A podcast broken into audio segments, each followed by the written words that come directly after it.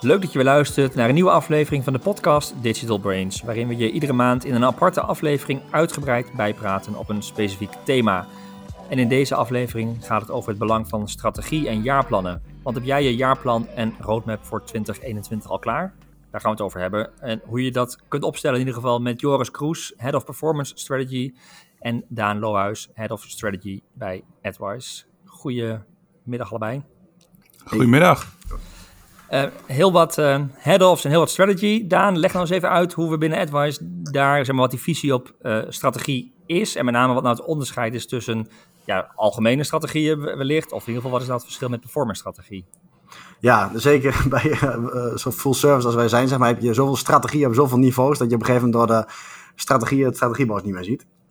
En ja, binnen AdWise werken we met meerdere soort levels daarin. Je begint natuurlijk met je bedrijfsstrategie. Van wat is ja, van je hele onderneming, van je hele ding wat je doet. Wat is daar een grotere strategie? En dan kun je uiteindelijk een marketingstrategie doorvertaling van maken.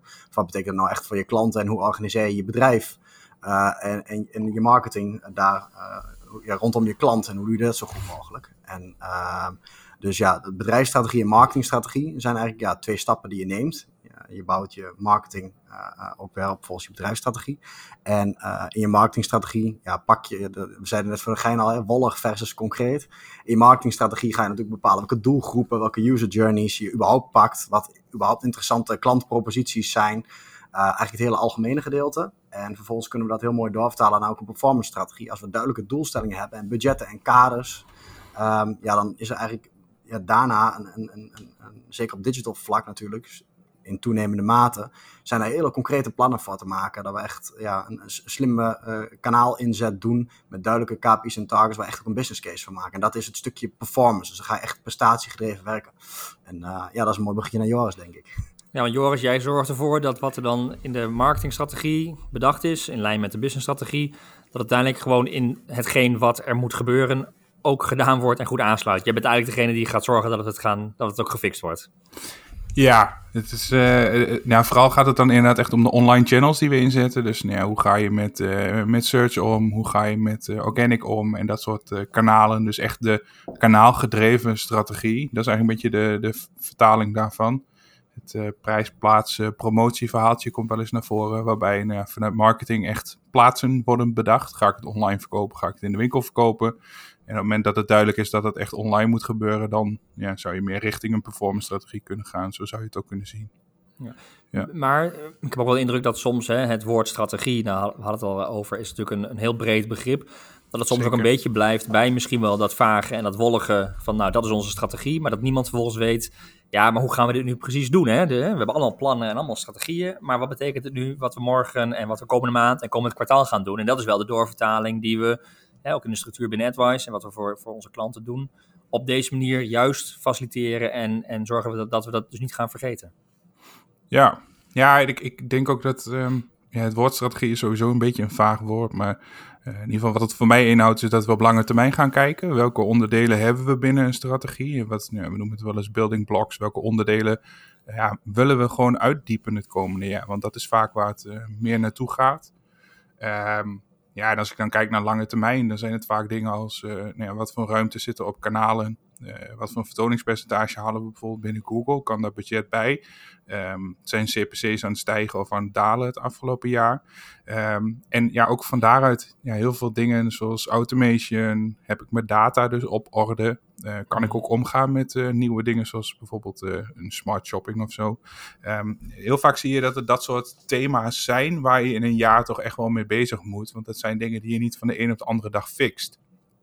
Um, en ja, daarom is een strategie wel handig, dat je dus die stip aan de horizon zet, zodat je weet waar je naartoe gaat, waarom je dingen doet. Uh, en ja, op die manier daar ook echt dus ja, gedegen aan gaat bouwen. Want dat, dat is volgens mij, voor mijn gevoel, vaak waar het een beetje aan ontbreekt, inderdaad.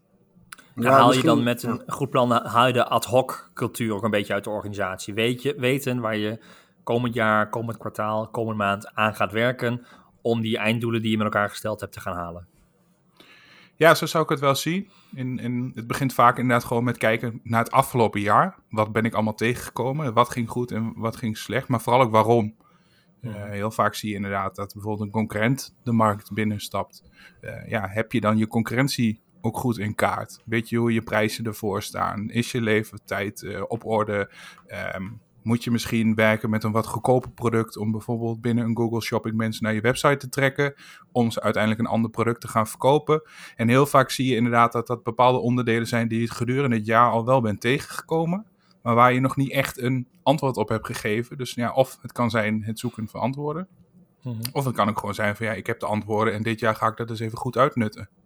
Ja. en dan is het vooral ook om, om de, de, meerdere mensen in de organisatie die dezelfde kant op te laten. Kijk, als je een one-man show bent, dan kun je natuurlijk af met, nou gaan we even dit proberen komend kwartaal of de komende weken ga ik daarmee bezig. Als dat niet werkt, dan pas ik me aan. Maar als je begint met meerdere mensen die meerdere kanalen hebben, uh, één richting op gaan. Ik zit te denken, misschien moeten we wel uh, bij spreken als voorbeeld zeggen van, goh, we hebben een... Uh, een, een, een, een, een, online shop nou. Uh, wij verkopen, ik noem maar wat, schilderijtjes even voor. Ik vind dat jij ook een mm. webshop ooit hebt gehad, uh, Jors. Ik noem je nog steeds, ook met iets met... Nog steeds, uh, nog steeds. Ja, ja.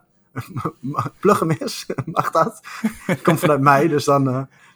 Nee, ja, dat mag. Nee, ik heb NordicPrint.nl. Dat is een shop, daar verkopen we eigenlijk posters met ja, eigenlijk een beetje de simpele designs. Dus het gaat vooral om, om vormen, een beetje de minimalistische Scandinavische oh ja, cool. stijl. Ja. En dat... Mm -hmm dat draait al een tijdje. Dat, uh, nee, ik kom natuurlijk van, uh, van Drukwerkdeal weg. Dus daar is ooit het idee ook al uh, een beetje ontstaan. En ja, je kunt nog steeds bestellen, dus doe het vooral. nee, maar stel je voor, daar maken we een marketingstrategie voor, hè, om het concreet te maken. Dat is wel mooi, denk ik. Ja. Dan zouden we bijvoorbeeld kunnen zeggen van, kijk, kijk online zie je gewoon dat daar... ik roep maar iets hoor. je ziet nou bijvoorbeeld ook zo'n platform Etsy of zo, weet ik veel, waar je ook dingen ook veel van kan verkopen. Hè? creatieve ja. dingen. Uh, nou, dat is een, een, trend. Dat we zeggen, ja, uh, moet je nog je eigen webshop hebben? Want er komen concurrenten die gaan dat soort dingen ook op Etsy zetten. En die gaan misschien harder en die bieden extra opties. Zeggen, oké, hoe gaan we dat onderscheid maken? Misschien moeten we wel een keer iets lokaals doen of zo ook. Lokale in outlet winkels wat gaan starten. Ja, oké, okay, wat ja. is onze marketingstrategie aanpak? Zouden we kunnen zeggen, nou, we doen één teststore. We gaan een keer ergens beginnen in een stad. En we gaan dat on- en offline combineren. En we gaan een keer een campagne voeren uh, rondom die stad. Om te zien wat draagt online offline bij. En dan komt ook het vraagstuk, hoe gaan we dat meten? Nou, zouden we kunnen zeggen, hey, dat is een van onze strategische richtingen dit jaar. Um, laten we eens in kwartaal 1 dit gaan doen. En um, ja, daar misschien bijvoorbeeld een performance doorvertaling van maken. Om te zien van, hey, kunnen we daar een case van maken? Draagt dit bij? Ja. Ja en, maar Dani, je, je noemde net ook heel even van het is ook belangrijk om dat je de alle neuzen dezelfde kant uh, op hebt volgens mij is ook een belangrijk onderdeel van uh, een strategie en weten wat je gaat doen. Ook gewoon je budgetbepaling toch ook. Weten waar het geld naartoe gaat en waar je geld voor wil vrijmaken. Ja, de keuzes maken en ja, echt tijd en geld wat je zegt, toch? Ja, nou ja, ja, maar dat wordt vaak, Aandacht. ook dat wordt vergeten. Hè? Dat we zeggen, we ja. willen iets gaan doen, maar hoeveel geld hebben we daarvoor nodig? En ik denk dat ook even het haakje is naar de, naar de ja. toepassing van strategie. Hè? Van, dat zijn natuurlijk ook hele lastige um, eh, keuzes uh, heel lastig om, om, te maken. Want hoe weet je nou hoeveel geld je ergens voor nodig hebt? Hoe weet je nou uh, welke thema's je moet gaan behandelen komend jaar? Hoe bepaal je nou je strategie? Hoe bepaal je je jaarplan bijvoorbeeld? Kijk, ik denk dat als je het hebt over, over kosten en bijvoorbeeld advertentiekosten, dan is wat mij betreft gewoon de leidraad het afgelopen jaar. Uh, op het moment dat je dat nog niet hebt, dan moet je gaan nadenken wat voor rendement zou ik willen draaien. Welke ROAS zou ik moeten halen. En dan kun je inderdaad gewoon een soort trial and error beginnen. Uh, maar ik denk dat als je... Kijk, wat je heel veel ziet is dat klanten beginnen binnen search. Uh, ja, of daar wordt de concurrentie groter waardoor een klikprijs stijgt. Of mm-hmm. daar is eigenlijk nog heel veel ruimte te halen waardoor we kunnen gaan opschalen. Dat zou stap 1 zijn. Ja, als je, en dan zie je vaak dat je gaat zoeken naar kanalen waar misschien iets meer ruimte is. Zoals bijvoorbeeld een, een Facebook of dat soort platformen waar je ja, meer met interesses en ja, een soort van in-market groepen als die er op dat moment zijn, kunt gaan werken. En ik denk wel dat ja, je gewoon moet kijken naar hoe is die balans. Wat heb ik het afgelopen jaar uitgegeven en wat heeft me dat gekost? Het is realistisch om, uh, als je wil gaan groeien, dat er, nou ja, als er geen ruimte binnen search zit, dat er bijvoorbeeld een rendement iets onderuit gaat. Dus ja, bepaal voor jezelf wat dat mag zijn. Uh, moet je ROAS, uh, uh, van, mag die van 5 naar 400? En wat ja, verwacht je daar dan van? Hoeveel meer Return omzet? on ad spend, hè? De, even voor de ja. return on ja. ad spend. Dus ik steek er een tientje in en je krijgt 20 euro bijvoorbeeld een omzet terug. Dat is dan een ROAS van 200% Ja, precies. Ja, ja dat is, en dat is op basis van media spend natuurlijk wat uh, makkelijker te bepalen. En je hebt waarschijnlijk ook historische data waar je ook enigszins ja, uh, uh, kaders voor als kader kan gebruiken, als leidraad kan gebruiken. Hoe zit dat in ehm, ja, je resources bijvoorbeeld? Of je, ehm, ja, je projecten die je misschien hebt. Hè? Dus um, daar ook even naar jou kijken. Hè? Je moet misschien met je positionering aan de slag. Ja, wat, hè, waar, waar, uh, waar, praat je dan over? Of hoe weet je dat je met je positionering aan de slag moet? Zeg maar, want je kunt op een gegeven moment, hè, Joris noemt het heel mooi, je kunt de channels gaan verliezen. Dat, hè, of, of minder gaan worden. Dat kan te maken hebben met gewoon concurrentie of minder presteren van campagnes. Het kan ook gewoon te maken hebben met je eigen onderscheidingsvermogen, je eigen propositie als, als merk, als bedrijf. Uh, wat is je toegevoegde ja. waarde nog? Uh, daar moet je ook over na gaan denken. En dat kan ook een van de thema's zijn die je in een strategie terug wil laten keren. Ja, dat is eigenlijk iets waar je nog uh, in het begin ook naar kijkt. Joris zegt het al, je kunt ook een hele hoop signalen opvangen. Hè, van waarom presteren we bijvoorbeeld minder. Hè? Want stel je voor met advertising of SEO. Hè, een concurrent doet het beter om een bepaalde reden. Omdat ze meer schaal hebben, een beter verhaal, betere content, betere insteek. Um, we gebruiken zelf intern een, een marketing canvas. Het zijn gewoon een stuk of 12, 14 vakjes met allemaal dat soort elementen in die jij bedoelt ook, Jeroen. Uh, een beetje een aftreksel van het business model canvas. Uh, wat sommigen misschien ook wel kennen, waar eigenlijk alle aspecten in staan die spelen bij het runnen van een bedrijf. Um, ja, marketing canvas uh, kun je dus gebruiken, maar ook um, ja, andere dingen zoals het value proposition canvas, je doelgroep, je positionering, je waardepropositie. Um, ja, ik zou zeggen, kijk op advice.nl blog, daar komt wel wat op, maar ook denk ik gewoon als je gaat googlen, vind je allerlei modellen en ga dat dus na uh, uit je marketingstrategie. Welke elementjes laat je het op liggen? Gewoon het inspiratie ophalen. En vervolgens is het vooral de keuze maken van welk blokje is nou het meest belangrijk voor ons dit jaar. En ook keuzes maken. Je zegt inderdaad al van, goh, waar gaan we ons, al ons geld en, en al, ons, al onze aandacht naar uit? Ik denk dat het belangrijkste in die strategie is daar een keuze in te maken. Kies er twee of drie en doe dat goed. Uh, committeer je daar in het begin van het jaar aan. En laat je niet afleiden. Uh, door, door de waan van de dag en de ad-hoc dingetjes. Want dat is denk ik wat de strategie vooral moet voorkomen. Dat iedereen ja, één, één richting opzoekt. Als je alles een beetje doet, um, dan lukt niks. En dan kom je niet verder. Dan blijf je een beetje in ja, de status quo hangen. En ik denk ja. dat dat uh, een van de grootste kunsten van strategie is. Als je dat goed doet, dan kom je ook echt verder. Ja, ja maar dat... om, om daarop in te haken, als dat nog even mag. Ik, ik zie inderdaad ook wel heel veel terug dat het überhaupt kennen van je concurrent steeds belangrijker wordt. Uh, je verliest het heel snel binnen bijvoorbeeld een Google Shopping als iemand een betere prijs heeft. Uh, al dat soort zaken tellen mee. En ja, je kunt daar tegenwoordig prijstrekking op zetten. Er zijn gewoon tools die bijhouden wat de prijs van je concurrent is en wat jouw prijs is. Uh, hoe vaak heb je dat gedaan? Wat voor leeftijden hebben zij? Hoe vaak hou je dat actief bij? Ben je daar ook echt mee bezig? Um, ja, en, en daarnaast, op het moment dat je onderscheidend vermogen hebt en je, bent, je hebt die stap al wel gezet, is dat dan bijvoorbeeld voor elke doelgroep hetzelfde? Ken je al je klantgroepen en, en waarom bestelt iemand bij jou? Wat is daarin eigenlijk de drijfveer om daarin door te gaan? Dus daar zie je wel dat concurrentie, zeg maar, in de basis begint iedereen over prijs, maar het kan nog veel verder gaan. Je kunt het gaan trekken, je kunt het bijhouden, je kunt het voor iedere doelgroep in kaart brengen. Je kunt mensen dingen gaan uitvragen. En ja, voor mijn gevoel is dat wel een soort eindeloos spelletje, wat ook de komende tijd nog belangrijker gaat worden. Want je hebt steeds meer automation in platformen zoals bijvoorbeeld Google. En ja, je wil wel die grip houden over jouw aanbod ten opzichte van bepaalde doelgroepen. Ja, je zegt dat ik... zelf, digitaal zelfbewustzijn, zeg maar, van hoe sta jij eigenlijk als bedrijf of organisatie in, in dat landschap en kijk goed om je heen. Ja. Het is allemaal ja, transparant natuurlijk. Digitaal. En wat ik uh, bij jullie een beetje beluister, is volgens mij de essentie van strategie, is gewoon stilstaan even. Hè? Stilstaan, nadenken, wat heb ik gedaan, uh, hoe doe ik het en hoe presteer ik, wat gebeurt er om mij heen en wat moet ik dan anders, beter, uh, slimmer doen komend jaar? Of waar moet ik aan gaan werken komend jaar? En ik denk dat dat deel, hè, dat is ook deze periode denk ik voor heel veel bedrijven, hè, een stukje ja reflectie hebben op afgelopen jaar.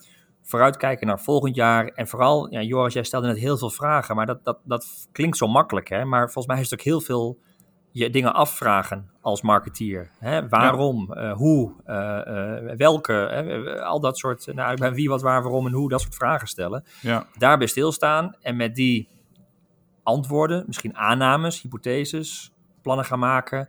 Want Daan, ook dat is iets. Hè. Een, plan is natuurlijk niet in beton gegoten. Het is ook soms gebaseerd op, wat Joris ook zei, vooral terugkijken, uh, hypotheses maken en die gaan toetsen. Uh, bijvoorbeeld komend jaar of in het eerste kwartaal. Ja, dat is, dat is denk ik het allermooiste, dat je uiteindelijk zegt van, goh, hè, alles bekeken te hebben. Uh, hebben bekeken, dan heb je bijvoorbeeld drie dingen die we heel graag zouden willen checken. Of het werkt of niet. Of hè, als we dit knopje gedaan wat gebeurt er dan? En dan inderdaad op vrij korte termijn, dan na een kwartaal of misschien na een x aantal weken zeggen van, hey, hebben we nou inderdaad die hypothese, is dat nou waar of niet waar? En op basis daarvan weer verder gaan. Dus je moet eigenlijk veel meer een, uh, een jaarplan, is ook een beetje een gek ding. Dat is misschien even hè, het moment om de grote vragen te stellen, maar ga niet definiëren van, nou, wat doen we in december volgend jaar? Maar je gooit wel het balletje op met de eerste drie hypotheses van dit jaar, van waar gaan we dan ons de eerste periode op richten? En ja, na dat kwartaal, als we dit en dat allemaal hebben gedaan, er is ook een einde aan. Um, pleit er ook altijd voor om een beetje korte projecten te doen. Dus niet een jaarproject dan in te starten, maar maak het klein. Doe een beetje volgens die MVP-filosofie. Zorg gewoon dat je dan in maart de eerste antwoorden hebt. En dat je dan zegt, hé, hey, maar dan gaan we weer nieuwe hypotheses. Of hè, in, in, die, in die grote lijn weer nieuwe experimentjes uitzetten en weer verder. En ja. um, dat, dat is een hele waardevol iets. Dus als ja, dat op een gegeven moment lukt, ik ben even benieuwd naar. Hè, jullie hebben uh, vorig jaar december en misschien nog wel deels in januari hele mooie plannen gemaakt. En toen kwam corona. Hoeveel van jullie plannen zijn in de prullenbak gegaan? Ik bedoel, we kunnen wel hebben over jaarplannen en ver vooruit denken. Aan de andere kant, er gebeuren natuurlijk dingen die niet te voorzien zijn. En nou ja, laten we zeggen, corona als uh, meest extreme voorbeeld van afgelopen jaar. Ja, hoe, ik bedoel, waarom zou ik nog een plan gaan maken? Ik heb helemaal geen idee wat er morgen gaat gebeuren in de wereld. Ja, ja, ik, ik denk als ik kijk naar het afgelopen jaar, dan, dan zijn er eigenlijk twee groepen. Uh, ik doe zelf bijvoorbeeld veel e-commerce en daar zul je natuurlijk zien dat het door het dak is geschoten. Ja, maar dat wist je ook niet van tevoren. Dat wist je niet van tevoren, maar als je... Um, zoals een aantal dingen die ik net noemde, bijvoorbeeld welk rendement zou ik moeten draaien op advertenties. Kijk, als jij voor jezelf hebt vastgesteld dat als het rendement goed is, dat het budget omhoog kan, ja, dan draai je meer omzet, maar nog steeds tegen het juiste rendement. Uh, dus die setting is niet veranderd. De uitkomst is uiteindelijk wel veranderd. Maar de mindset, die is niks anders geworden. En, nee, je doelen blijven staan. Um, alleen de invulling aan die doelen, die verandert. Uh, ja. Doordat je in één keer veel meer volume kunt pakken. Meer budget gaat, gaat inzetten. Doordat er in de markt dingen gebeuren. Maar eigenlijk verandert niks aan je strategie. Je hebt nog steeds dezelfde nee. strategie staan. Nee, en ik, ik denk inderdaad dat als je daar naar kijkt, um, je wil altijd dat, dat soort kaders, ook bijvoorbeeld budgetten, dat die, uh, ja, je stelt niet voor niks KPI's daar tegenover. Je zegt, ik wil dit budget inzetten tegen die KPI's. Maar ja. dat moet ook zo zijn dat als KPI's worden gehaald, dat het dan dus omhoog mag en dat het opgeschaald kan worden. Maar ook als KPI's niet worden gehaald, dat het wordt afgeschaald en, en dat het wordt aangegeven. In dit geval uh, werken wij veel met specialisten. Ja, dan verwachten wij van dat als je het niet haalt, dat je het aangeeft. En als je meer ruimte hebt, dat je het ook aangeeft. Dus dat ja. maakt er wel een beetje zeg maar, die, die dynamiek. Um, ik denk ook dat uh, met corona heel veel concurrentie is begonnen. Uh, mensen die misschien toch heel wat sneller een shop hebben live gezet. Hmm. Afgelopen jaar is natuurlijk onder andere Amazon, Bol.com, al dat soort thema's zijn heel erg aan de orde geweest. En daar zie je wel weer terug dat het onderscheidend vermogen gewoon veel belangrijker is.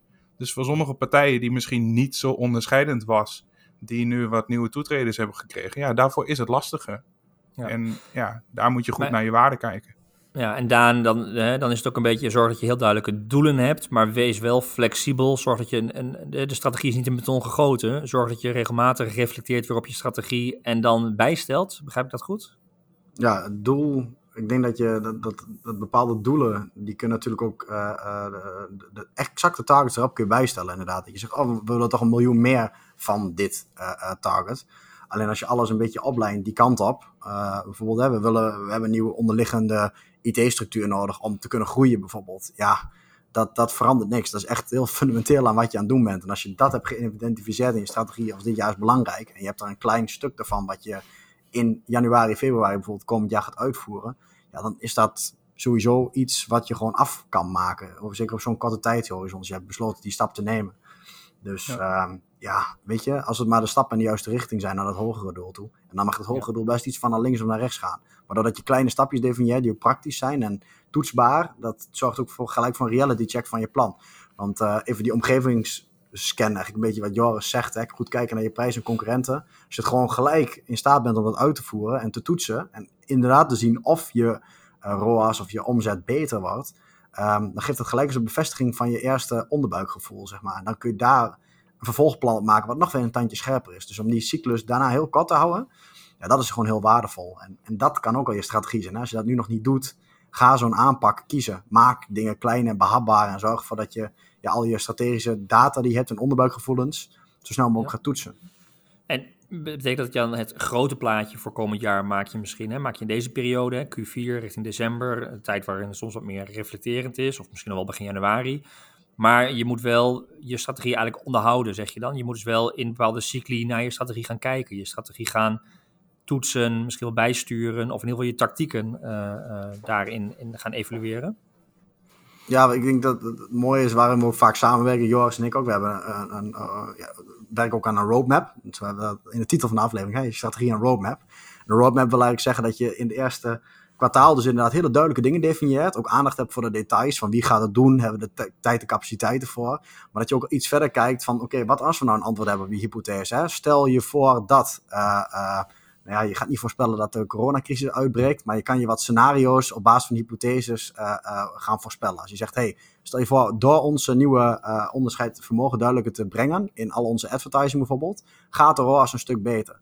Wat zou dan de next step zijn? hè, gaan we een extra kanaal toevoegen? Gaan we dan nog meer inzetten op die campagne? Gaan we dat laten groeien? Dan zet je dat wel als idee of mogelijk potentieel iets op je roadmap, zodat je daar wel op kan voorsorteren. Dat je rekening houdt met succes of het falen naar die hypothese, zeg maar.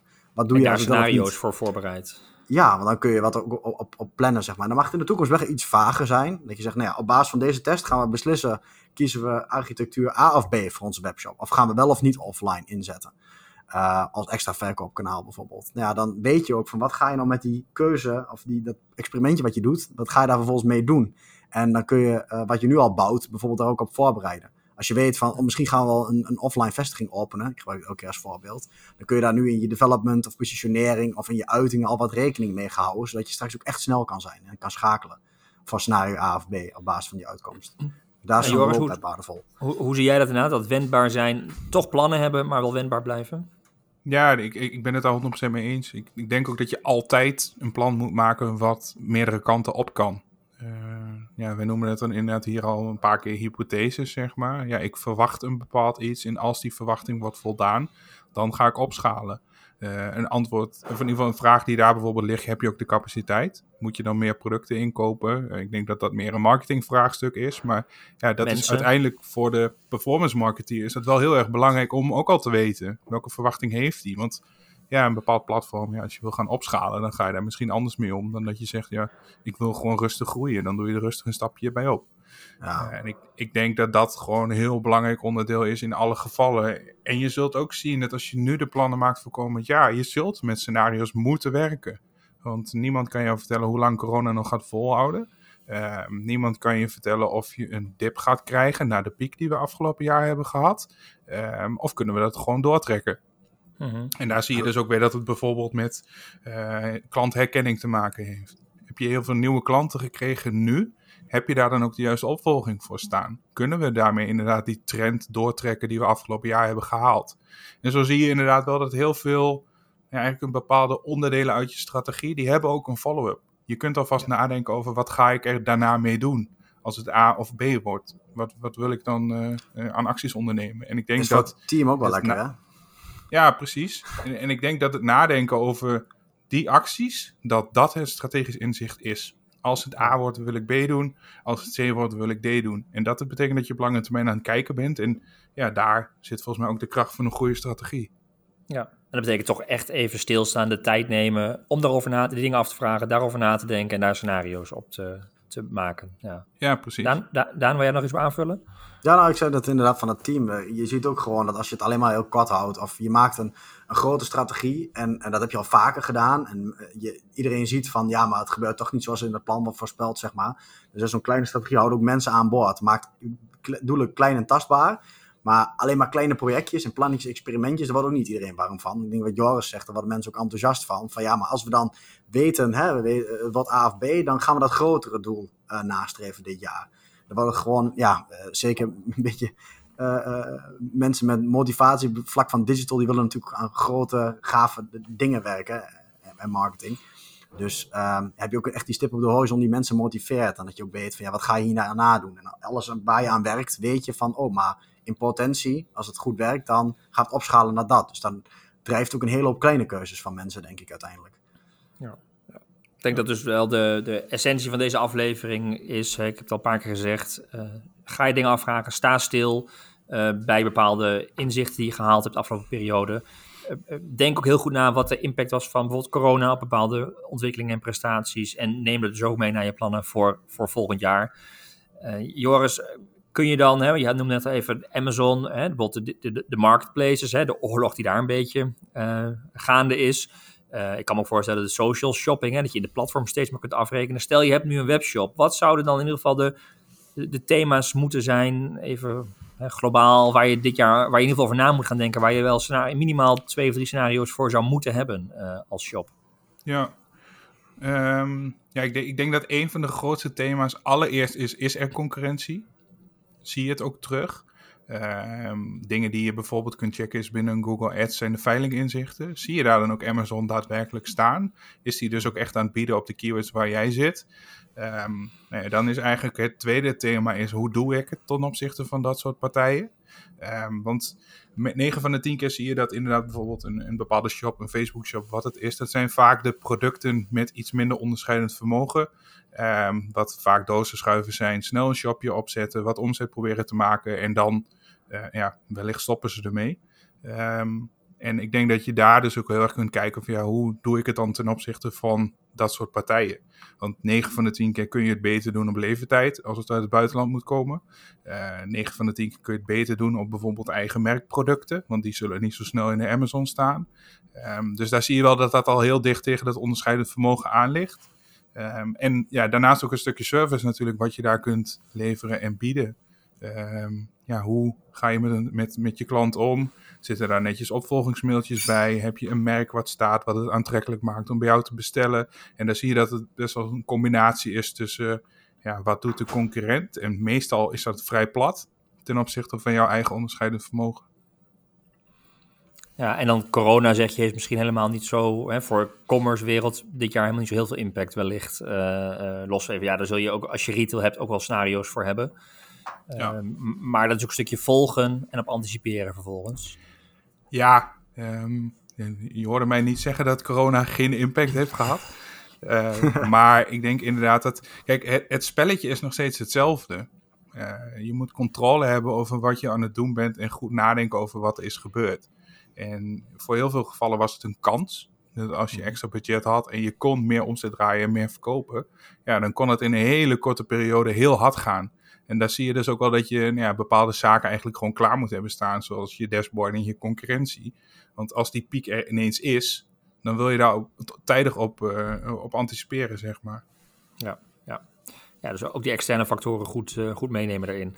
En ja. Daan, heb jij wat, wat tips uh, waar je als marketeer nee, nu, nu, nog even op de valreep van het oude naar het nieuwe jaar over na moet denken en mee moet nemen in je strategie?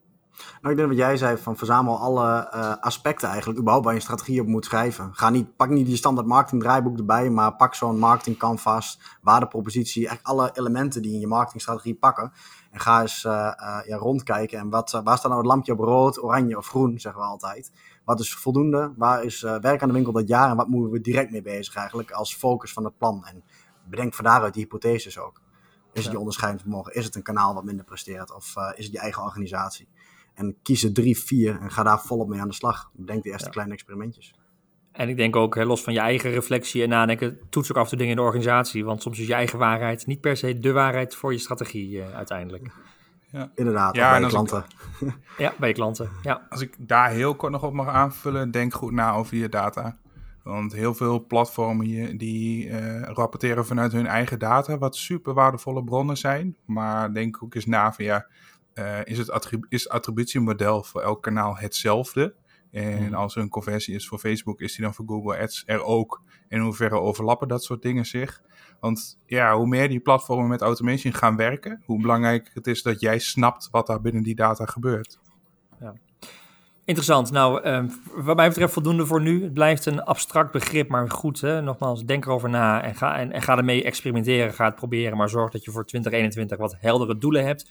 Misschien nog niet helemaal compleet, niet een heel duidelijke, uh, helemaal tot in detail uitgewerkte strategie. Maar zet de eerste stappen daarin.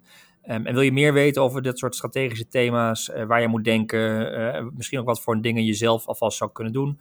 Um, ga dan naar advice.nl slash podcast. Daar vind je de show notes van deze aflevering. En daarin staan wat links naar inspirerende artikelen of um, modellen die je kunt raadplegen. Joris en Daan, dankjewel.